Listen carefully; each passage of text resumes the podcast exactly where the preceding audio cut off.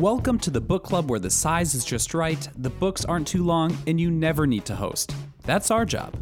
We bring best selling and award winning writers of every genre to Twin Cities metro area libraries to share their stories, discuss their work, and answer those burning questions you've always wanted to ask your favorite authors. This is a book club where we don't have to argue about what the author meant, they can tell us. The book club that doesn't require a clean house or wine and cheese. And in this book club, if you haven't read the book, it's all right. Although, we hope you'll be inspired to pick it up next time you're in the library. I'm your host, Slade Kemet, and you can consider the book club rewritten because this is Club Book.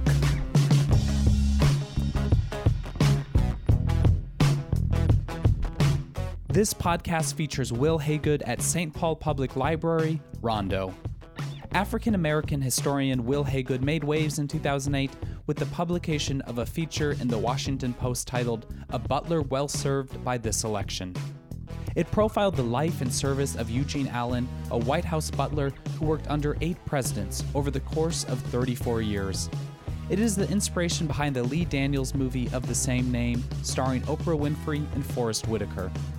In 2013, as a tie in to the Hollywood film, Haygood fleshed out Allen's story into a New York Times best-selling biography, The Butler A Witness to History. Haygood has also penned biographers of African American luminaries, including musician Sammy Davis Jr., boxer Sugar Ray Robinson, and Supreme Court Justice Thurgood Marshall. Haygood's new book, Tigerland, tells the remarkable, untold story of baseball and basketball teams at a poor, black segregated high school in Ohio.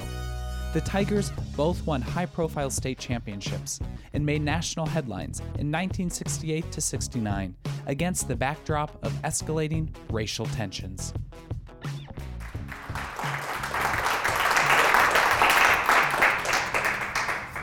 This is a book, you know, that's about sports.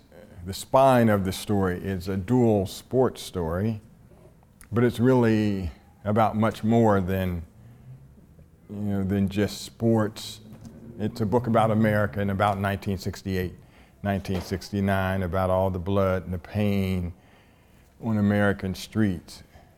But like I said, the spine of it is it's that it's this great, astonishing sports story sort of in the vein of, and I guess Hoosiers and uh, Remember the Titans and, and Friday Night Lights.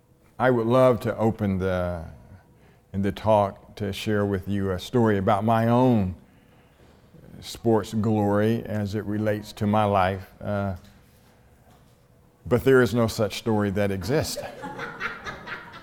I did play on the high school varsity basketball team, but I set the bench. I never played.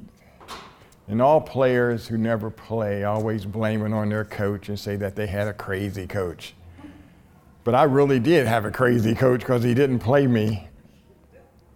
But I love the game of basketball, and I, um, I had the nerve to try out for the junior varsity basketball team at Miami University in Ohio. And astonishingly, I made the team. I made the junior varsity basketball team, which is a long leap from sitting the bench and never being a star in high school. But I also set the bench on the junior varsity basketball team, although I broke out of a scoring slump against Ball State University and scored four points. My career ended after I had knee surgery my sophomore year.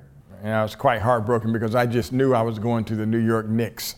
You know, I, you know, I don't know where this sort of confidence, where it came from. But so anyway, fast forward all these years later, many, many, many years later, in this past uh, August, uh, I was invited to homecoming, to the homecoming football game at my, at my alma mater, Miami.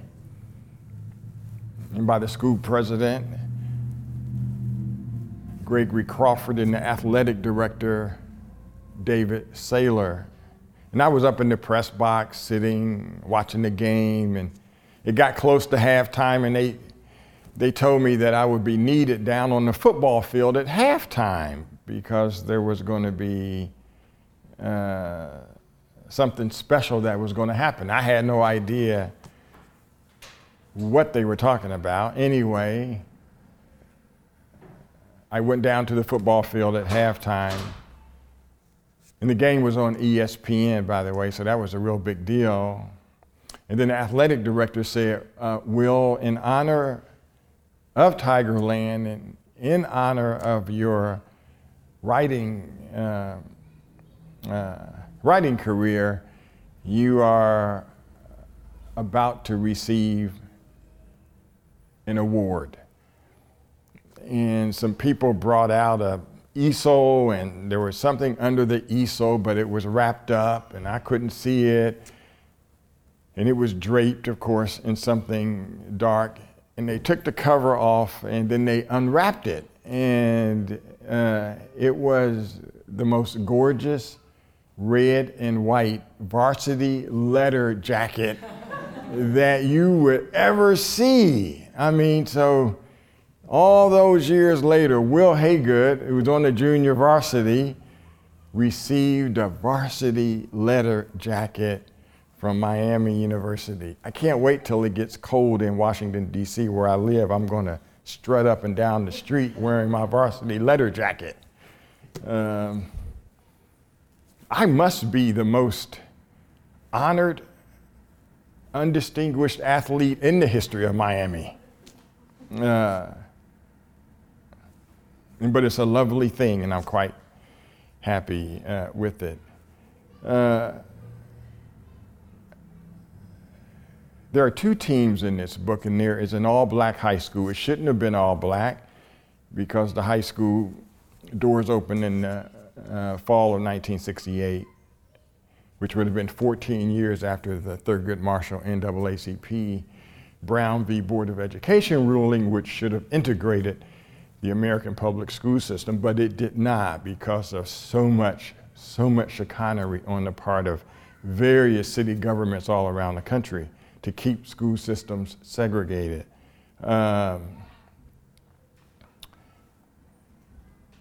there was a lot of pain as the doors opened onto this all black high school in Columbus because many leaders of the city wondered if East High, being all black, was going to and explode because of the pain in, uh, around the deaths of Martin Luther King Jr. and Robert F. Kennedy.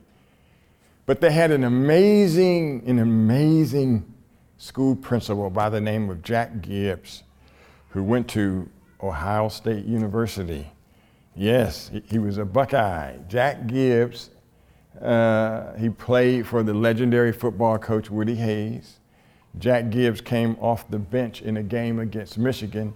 He was a bench warmer, so he was immediately warm to my heart. Uh, but he came off the bench in 1954. Of all years, 1954. Look at these connections. Uh, and made a crucial interception against, of all teams, Michigan and helped Ohio State win the game, and they went on to the Rose Bowl that year.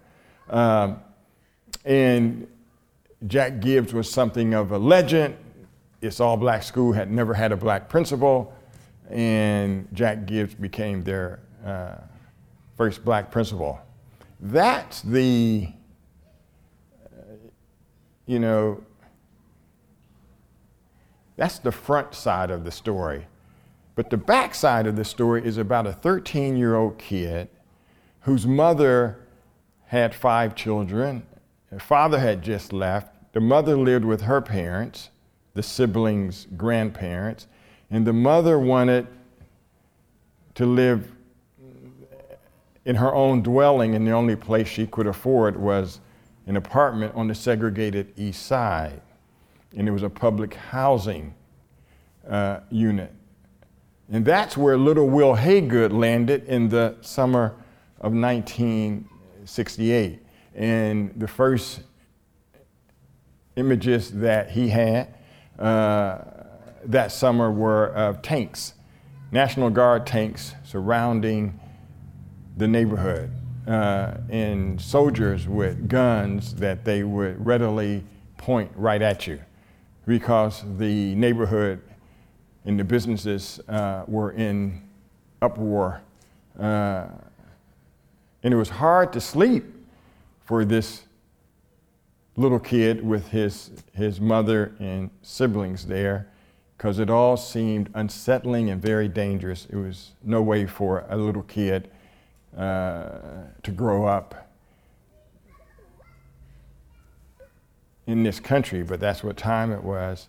And yet, there also was a flip side, another flip side, and that was little Wil Haygood would go to the playground and he would see people like Roy Hickman, who lived above a bar, uh, and uh, he was one of the stars of the 1968 69 East High School basketball team, and Roy Hickman would let little skinny Wil Haygood shoot baskets with him.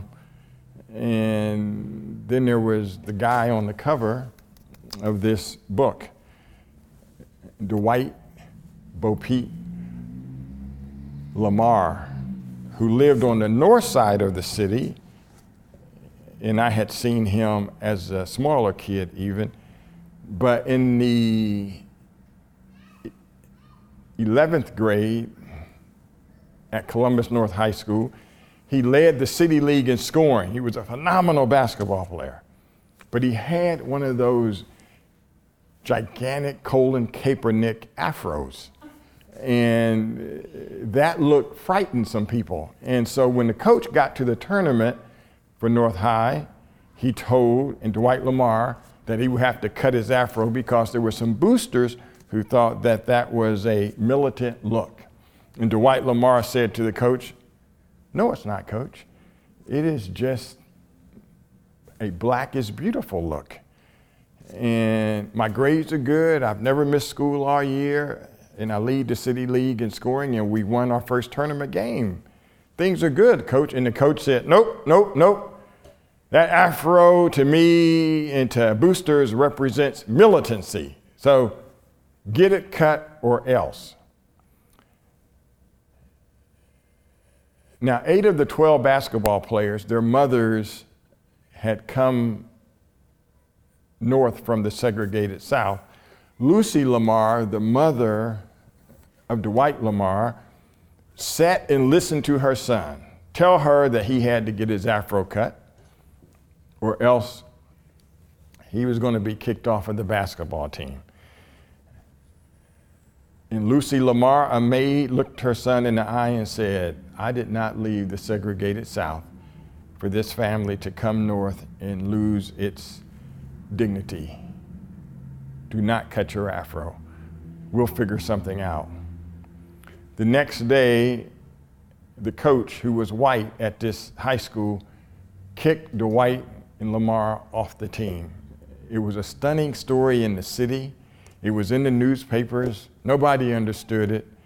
Uh, and so he was, suddenly, he was suddenly without a team to play on. That summer, he ran into Jack Gibbs again, and the principal at East High School. And Jack Gibbs said, Dwight, we've heard what happened. It was awful. Of course, I cannot say anything to you. I can't tamper. But I could tell you this if your mother would happen to find some place to live on the east side, and my God, we would love to welcome you to the East High Tiger student body. Mrs. Lamar had $90 in the bank and rent in the public housing where she suddenly looked for an apartment was $33 a month. Two days before school, she moved to the east side of the city. Um, and they started out winning first five games, then 10 games. What was amazing about this all black school is that both the baseball team and the basketball team had two astonishingly big hearted, wonderful white coaches. And they each had their own story. Bob Hart was the basketball coach. Bob Hart landed at Normandy in World War II. Landed at Normandy and survived Normandy in World War II. After the war, he came back to college. He went to a little school called Ohio Wesleyan University near Columbus. He had seen things in the war that shook him up. His thesis, his senior year in college, was titled The Unfair Treatment of the Negro Soldier in World War II. At Ohio Wesleyan, he handed in his thesis. I was able to track it down. Here is a little bit from the book. This is what the home from war soldier with a social conscience wrote in his paper, handed in to his professor on February 18, 1946. I am convinced that the Negro has possibilities for development equal to anything we whites have. I am convinced that if given the chance, the whole Negro race can become one of our greatest assets. To do anything to deprive them of this possibility is to deprive the world of some of its greatest culture. I am convinced that the only answer to the race problem, the only hope for an undivided America, the only possible program from a cultural viewpoint is equal rights for black and white in the opening up of our institutions to the development of the Negro. Just imagine, he wrote that in 1946. So when Bob Hart went to Columbus to get a job, and there was an opening at All Black East High School, some of his white teacher friends told him not to take the job. The neighborhood's dangerous, and you don't want your daughters over there. And Bob Hart told them, Nope, that is exactly the job I want. And he took it. And they were 5 and 0, and they were 10 and 0, and then they were 15 and 0, and they get to the state tournament. And they play a team called Toledo Libby. Many sportscasters had said if there is one team that can stop the East High Tigers, it is Toledo Libby. And uh, this is a little section of the game. Now they're in the state tournament, and East High, uh, in order to win and stay in the tournament and have a shot at the state championship, they have to they have to beat Toledo Libby, which is a very tough team.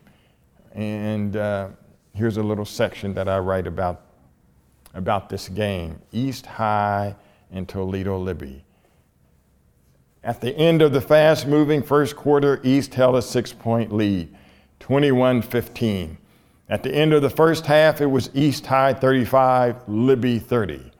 But there was something about Libby that caught the eyes of all of the reporters. They appeared quite poised. They did not seem at all rattled. Libby had not made a single substitution during the first half of play in displaying an iron like stamina. Abe Stewart, on his way to 25 points, was having his way with the East High Tigers, scoring inside and out. As the third quarter drew to a close, the East fans grew restless. Libby was furiously nipping at the small Tiger lead. With five minutes left in the quarter, the game was tied 40 40. When the buzzer sounded, the Libby fans sprang up from their seats in jubilation. Their team had overtaken East High with a 48 46 lead. In the huddle, Bert Spice, the Toledo Libby coach, asked if any of his players needed a rest. Not a single one said they did. That was what he wanted to hear. They were all seniors. They were players he had known and coached for a long time. He was going to let them stay on the court until they ran East High into the ground or off the court. He had gotten oh so close to a championship title back in 1966. He damn sure didn't want this game to get away from his team. In the fourth quarter, the lead seesawed again. East High's Roy Hickman went up for a shot, was fouled, and his shot went in. Sent to the free throw line, Hickman made the shot, and the score was now East 61, Libby 57. Mayor Sensenbrenner was beside himself, whooping and hollering amid the Tiger fans. He had enough sense to know what everyone seemed to know. This game was going right down to the wire. Ed Trail Libby's guard was fouled. He slipped in a free throw. Then two Libby players, Stewart and Houston, scored two points apiece, and Libby was suddenly back in the lead, 62 61. East High's Bo Pete Lamar told himself he had to do something. As soon as he got the ball again and saw an opening, he was going to shoot. He did and missed. Libby grabbed the rebound.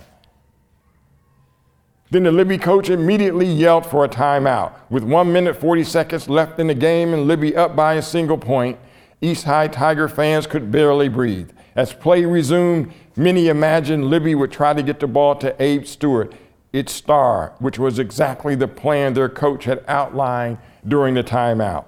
But East High's Larry Walker stole the inbound pass. He caught sight of his teammate and and Bo Pete Lamar and scooped the ball over, the, over to him. Bo bolted for the basket, lofted a shot, scored, and was fouled. East High Tiger fans and their cheerleaders erupted. Bo stepped to the free throw line and calmly sank the shot. The score now 64 62. East High up by two points. Libby got the ball, but was called for traveling, so the ball was turned over to the Tigers. Bob Hart of East caught a timeout. There was now one minute, 10 seconds on the clock. In the huddle, East High's Eddie Ratliff asked the coach if they should shoot the ball or simply hold on to it. Hart told him to shoot. But as soon as play resumed, East was called for yet another dribbling violation, which returned the ball to Libby. Stewart of Libby badly wanted the ball and screamed to a teammate to pass it to him. When he got it, he shot, missed, but was fouled. East High Tiger fans groaned. Stewart, one of the greatest players in the history of his high school, stepped to the free throw line. There were now 49 seconds left. He could tie the score by making his two free throws. He missed the first one, made the second. East 64, Libby 63. East High got the ball. The final seconds ticked off the clock. Eddie Ratliff of East went into the lane and tossed up a soft hook. He missed.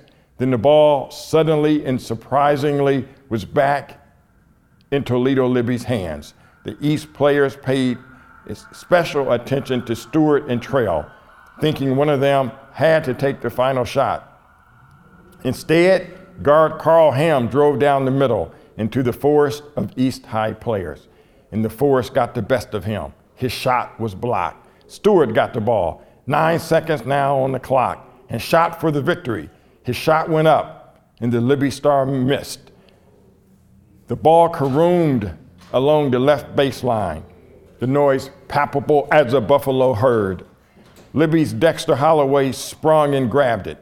With only three seconds left, Holloway threw up a shot. It was soft. It rolled around the rim as if preparing to make up its own mind. Some fans covered their eyes, most did not. Bob Hart, East High's coach, was in a sudden nightmare. The ball toyed along the inside outside edges of the rim, twisting the hearts of both sets of fans. Finally, the ball rolled off. No basket. Eddie Ratliff of East High reached for it like a fireman for a baby tossed from a high window. then the clock showed one second, then none. It was all over. But there was silence among the East High followers in the stands, as if they were suspending their belief until they were absolutely sure. Their eyes raced to the clock, then the scoreboard. They had their proof. East High 64, Toledo Libby 63. still alive by virtue of a single point. So that's a game. And this, uh, you know, and they would go on to win the uh, state championship. Many of the players at East High School had seen Martin Luther King Jr. when they were six and seven with their own eyes because King had a dear friend at a Columbus, Ohio church by the name of Reverend Phil Hale, and he would invite Martin Luther King Jr. into the city often. And so when King went down, and as you can imagine, uh, it was a deep wound to these kids who were now 16 and 17, who were athletes at East High School. So the basketball season ends, they win a state championship, and there's this healing process that starts in the city because people now, for the first time in many months, have something to smile about. And then baseball season starts. East High is so poor that they don't even have their, their own baseball field on school, on school grounds. Their baseball field is three quarters of a mile from the school, and they have to walk to practice every night. They do not have a dugout, so they use chairs. Uh, and yet they love the game of baseball. And they played against all white teams that had more money and were better financed and had better fields. And yet they had such talent. Uh, but that talent did not stop them from losing five straight games in the middle of the season. And the coach told them, he said, We have talent on this team, Nobody's coming to your games. Oftentimes, there would be two and three people at the baseball games. Nobody, nobody cared about the team, it seemed. So, this scene right here, and is, and is about the baseball, baseball team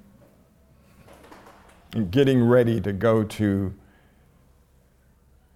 another tournament game. You have to win eight games to become state champion. So it's a long, hard trek. And this moment is one of those moments when I wrote it, I said to myself, oh my goodness, if they ever make a movie, and like they did with the butler, this scene has to be in it. Leroy Crozier came out the door at 1152 East Rich Street. It was the early afternoon of May 30th, and the Tiger baseball players had gathered their belongings inside their homes in their small apartments in the low income housing projects.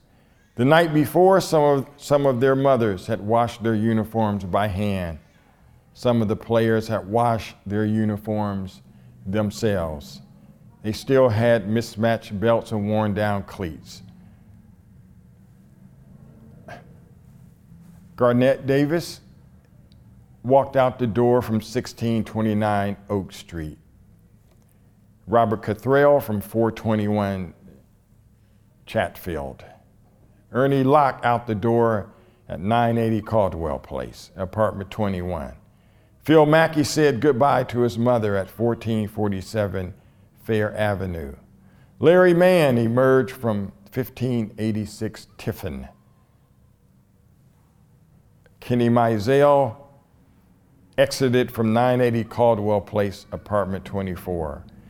Roger Neighbor stepped into the daylight from 453 Eldridge. Nora Smith from 216 North Garfield. Richard Twitty from 309 Linwood. Harry Williams from 2483 Brockton Court.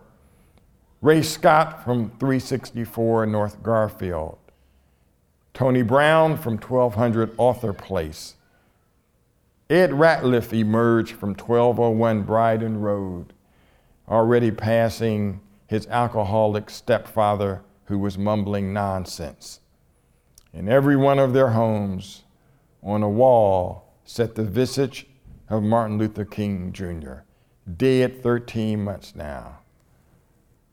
They were Tigers, and they didn't just have an appointment on the north side of the city, they all had a dream. They were going to meet a group of baseball players from Cleveland St. Joseph High School who aimed to stop their journey, and they were intent on not letting that happen. Jack Gibbs, the school principal, met them as they walked onto the Ohio State University baseball field. As they looked at him and then beyond him into the bleachers, they saw a sight they had not seen all season long. Hundreds and hundreds and hundreds of East High Tigers whistling and yelling and waving pom poms. Jack Gibbs had corralled a few bus drivers and gathered some students. From the bleachers, that old East High Tiger chant erupted.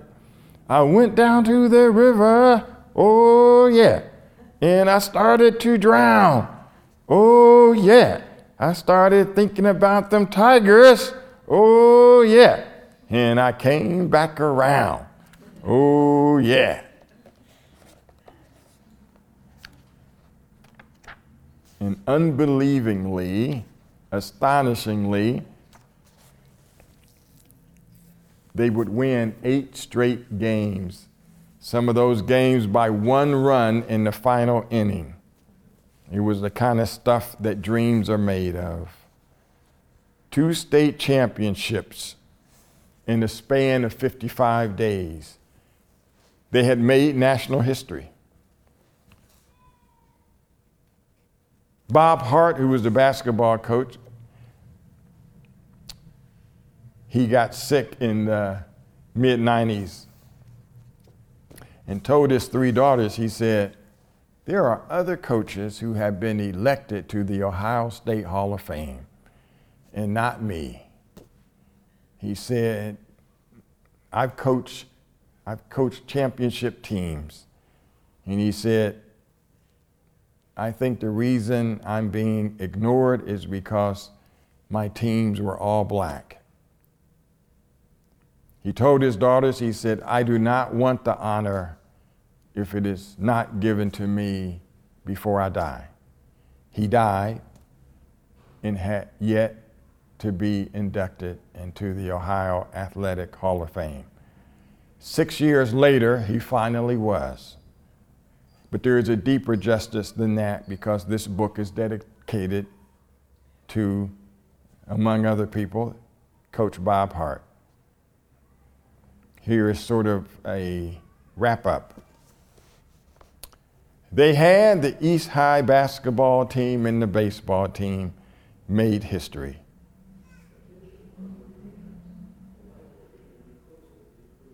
They had gone into neighborhoods where they were not welcome, and they had come out with victories. They had, most of them, missing fathers and mothers also who were doing their best just to hold on. Mothers who were not about to stop insisting on their civil rights. They had brought black and white together in a city still grappling with school segregation. They gave people a reason to look backward, if only to look forward. The dreamer Martin Luther King Jr., who had walked these very streets, who had paraded down East Broad Street, was now gone. But they had forged on. They were the 1968 69 Mighty Tigers of East High School. And they were among the best America had to offer, even if America didn't quite realize it. They showed America that there was more than one route to Martin Luther King Jr.'s mountaintop.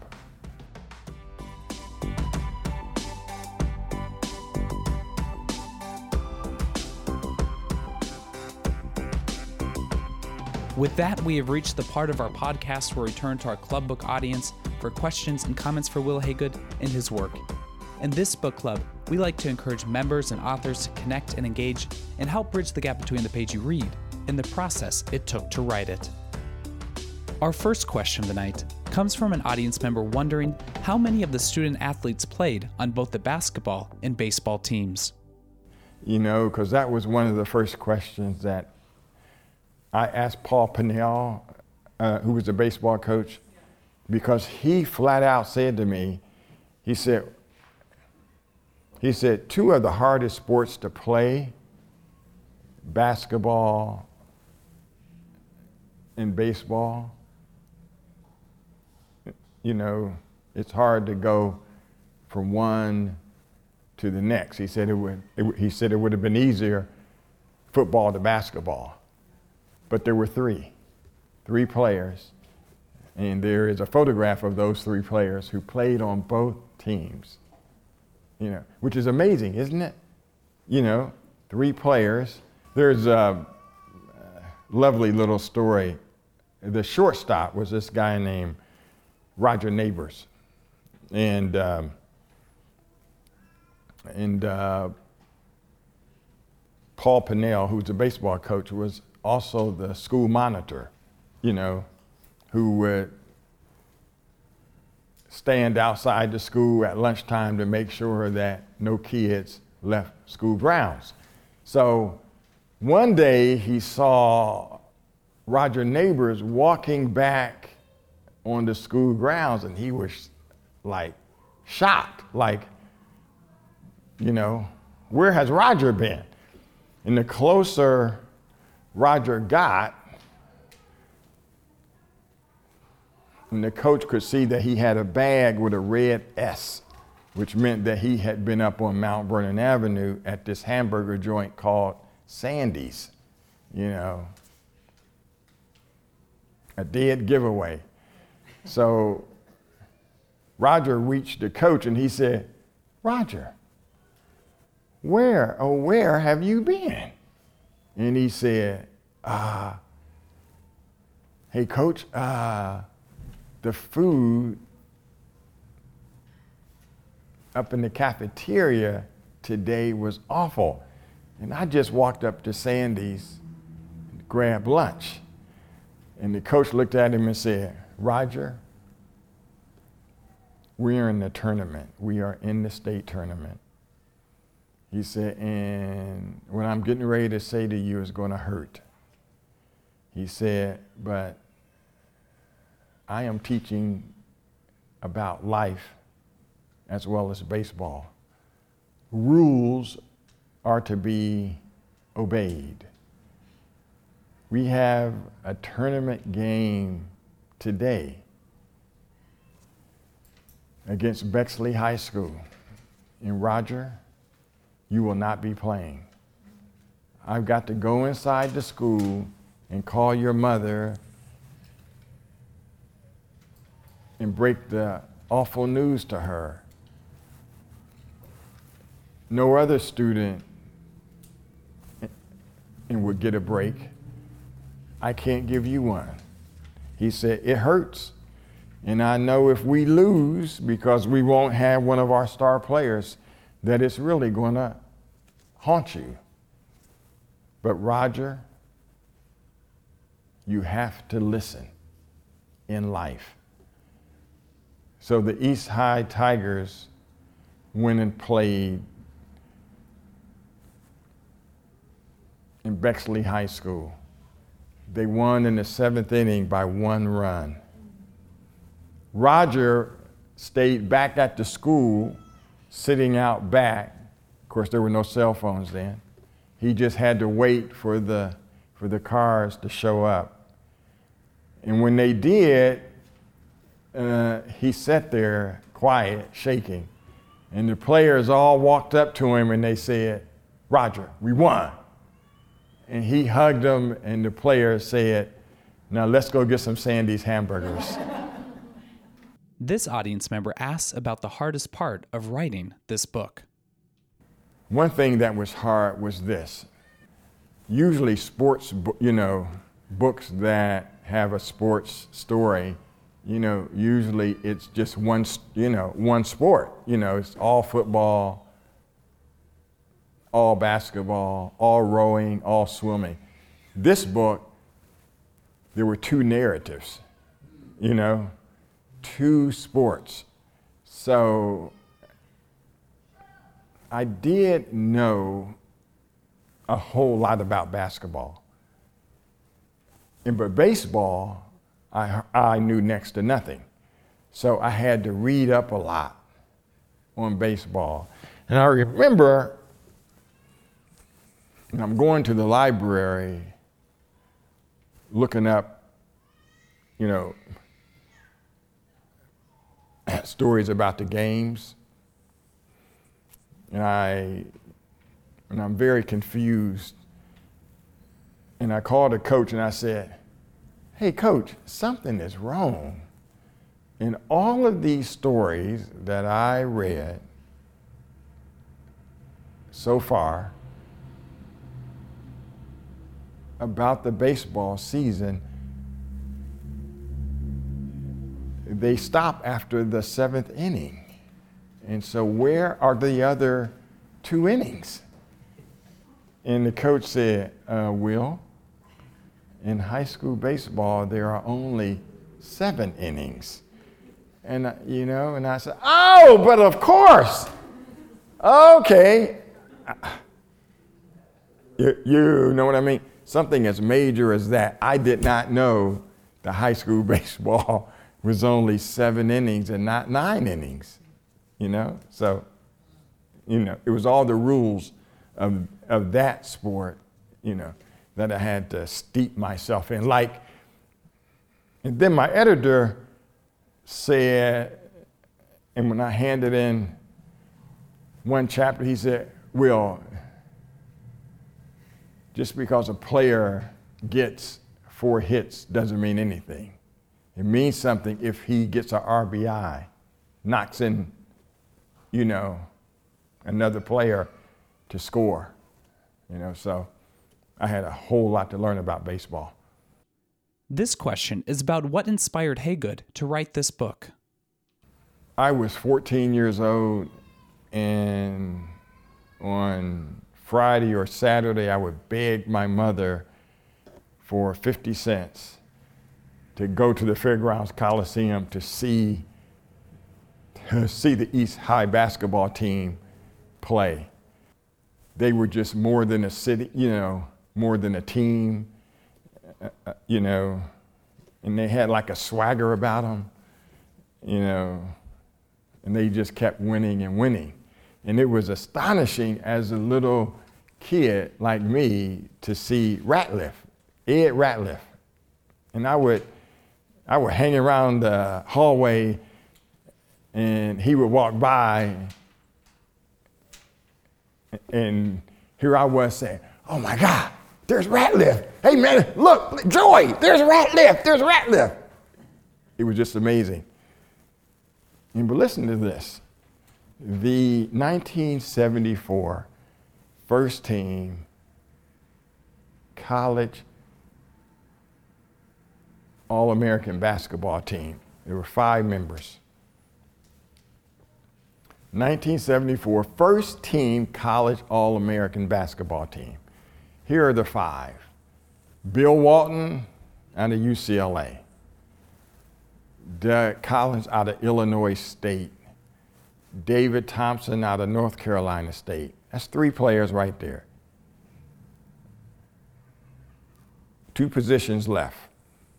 Fourth position, Ed Ratliff, Long Beach State via East High School. The fifth player, Dwight Lamar of the Bushy Afro, University of Southwestern Louisiana via Columbus East High School. They damn near made up half the team. It's amazing. It's never been repeated again. Two players from the same high school who make first team college All American. It's an amazing and an astonishing feat. Not only that, Ed Ratliff was the co captain of the 1972 U.S. Olympic team in men's basketball. A phenomenal story. Here's what happened. Uh, I was finishing my last book about Thurgood Marshall. And I had actually handed it in. And I was in Columbus visiting family.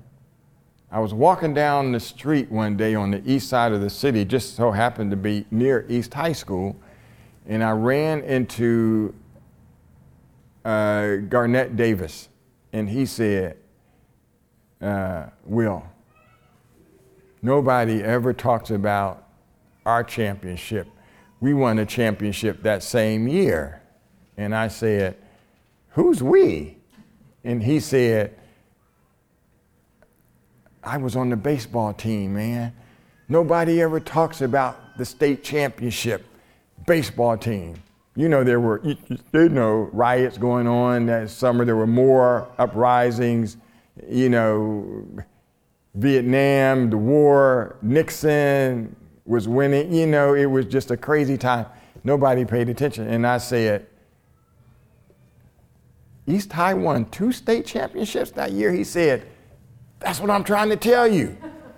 They won the basketball championship, and then 55 days later, man, we won the baseball championship. And I said,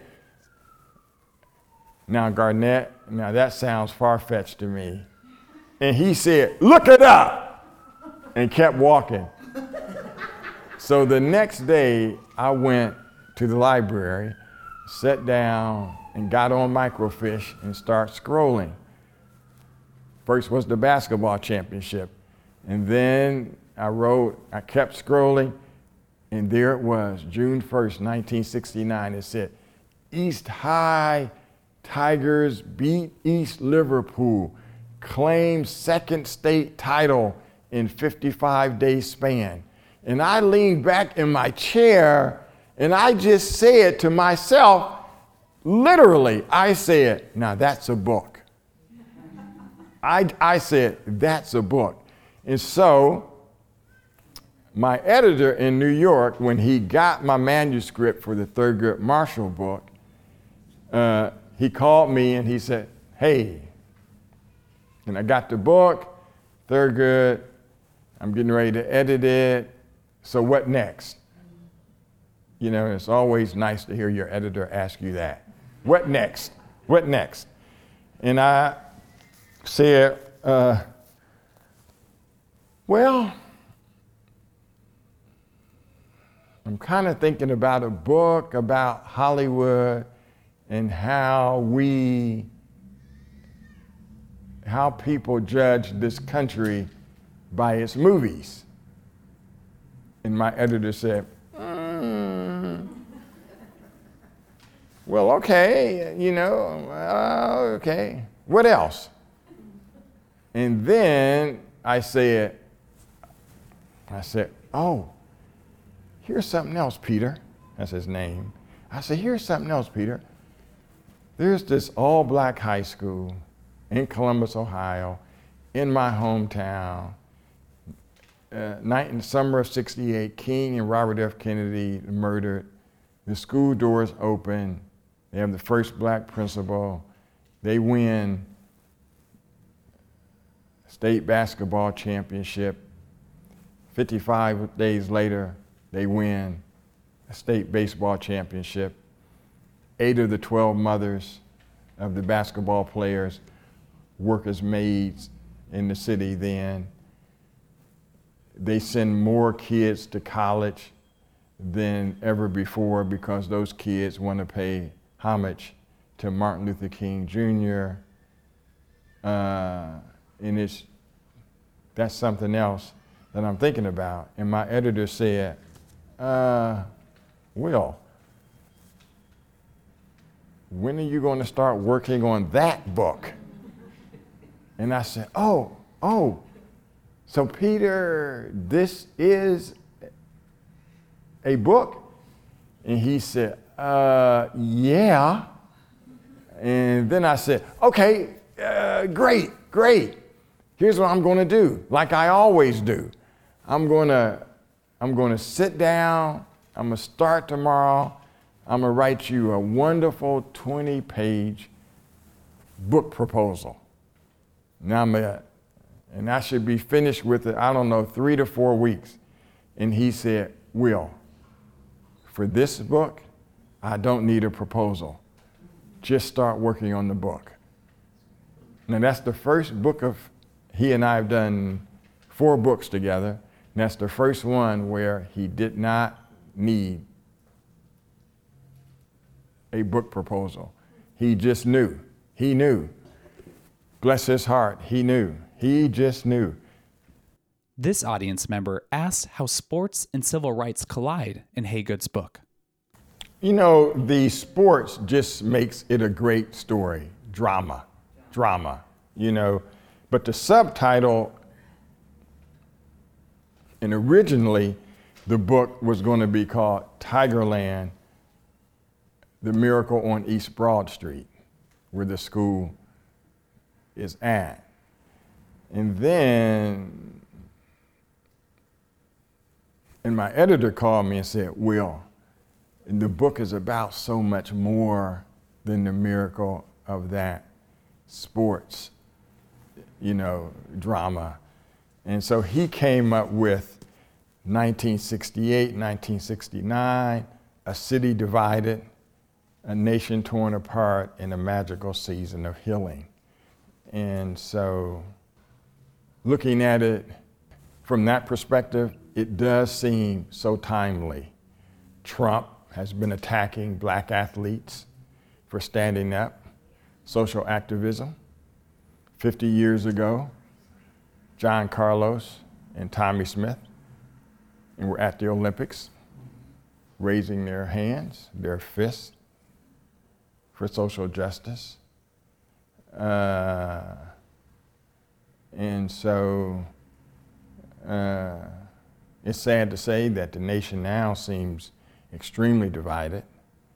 Uh, there are racial horrors happening every day. Look at Pittsburgh and that murderous attack upon the synagogue. Uh, just heartbreaking. Uh, words matter.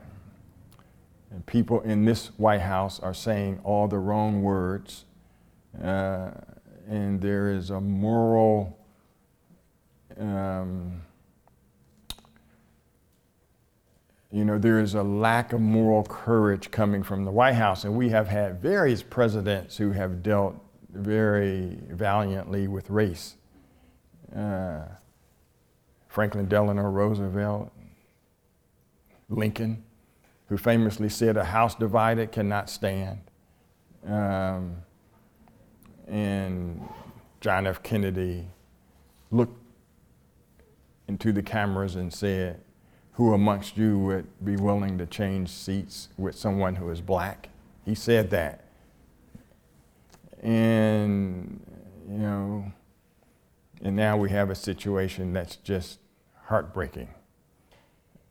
Uh, and so I, I, I think there's hope uh, and I think, I think that these athletes uh, in this story, and the school teachers, and the black and the white school teachers, and the white coaches, uh, you know, teach some very valuable lessons.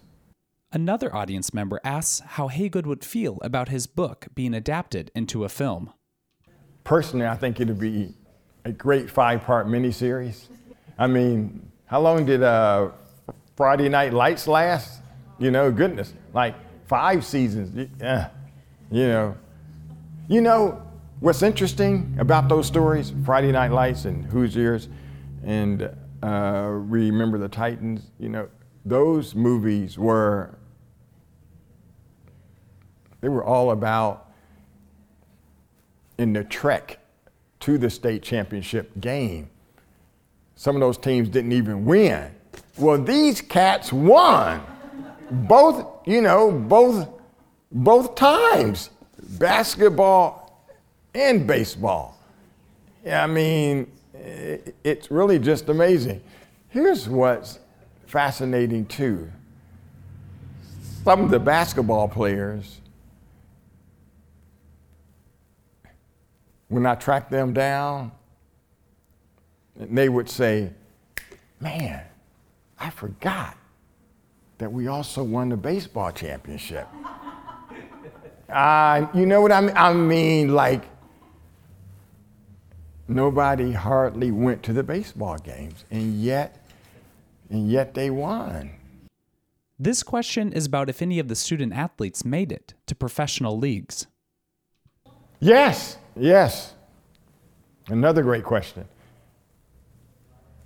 Two of the basketball players went to the pros. Ed Ratliff was with the Houston Rockets for six seasons, and I'm on my way to Houston, and I'm going to do an event with Ratliff and some of his former teammates who, uh, who still live in Houston. And Dwight Lamar played in the ABA, American Basketball Association, for the San Diego Conquistadors, and his coach was Wilt Chamberlain and he was a high scorer. He played there, and he played his last year with the LA Lakers. And Garnett Davis, who was the catcher, and with the baseball team, was drafted by the New York Mets, uh, and the first baseball player from East High School. Uh, who was drafted straight into the pros, and he played for the New York Mets for three seasons.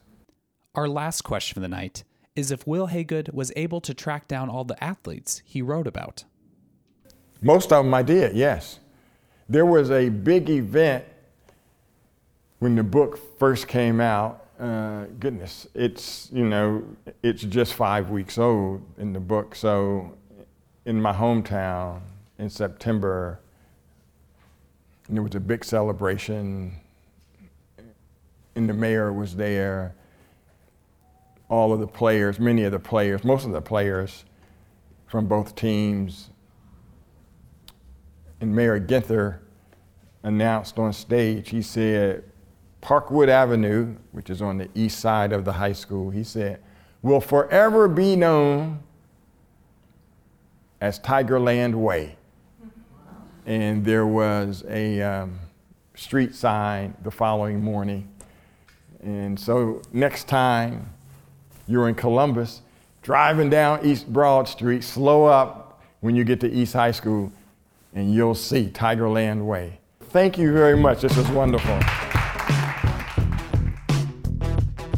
Wraps up our St. Paul Public Library Rondo event with Wil Haygood. Make sure to catch our next Club Book event with David Grann at Hennepin County Library, Southdale. David Grann is a number one New York Times bestselling author, best known for the nonfiction page turners The Lost City of Zed and The Devil and Sherlock Holmes. His latest, The White Darkness, tells the story of a latter day Antarctic adventurer eager to recreate the famed exploits of explorer Ernest Shackleton. Visit us online at clubbook.org for details on past and present seasons, sign up for our e newsletter, check out our calendar, and so much more. We also have photos of previous discussions from this season and past seasons on our Clubbook Facebook page. If you're on Twitter, find us using the handle ClubBookMN. And if you enjoy these free Clubbook events and podcasts, remember to share them with your friends. They just may too. Thanks again to all those who make Clubbook possible, including Melsa, Library Strategies, and Minnesota's Arts and Cultural Heritage Fund. Our sponsors include Minnesota Public Radio, MinnPost, and Common Good Books, where you can purchase all the books featured in Club Book. Finally, a very special thank you to all the libraries hosting events this season. That's it for Club Book, the coolest club in town. We'll see you at the library.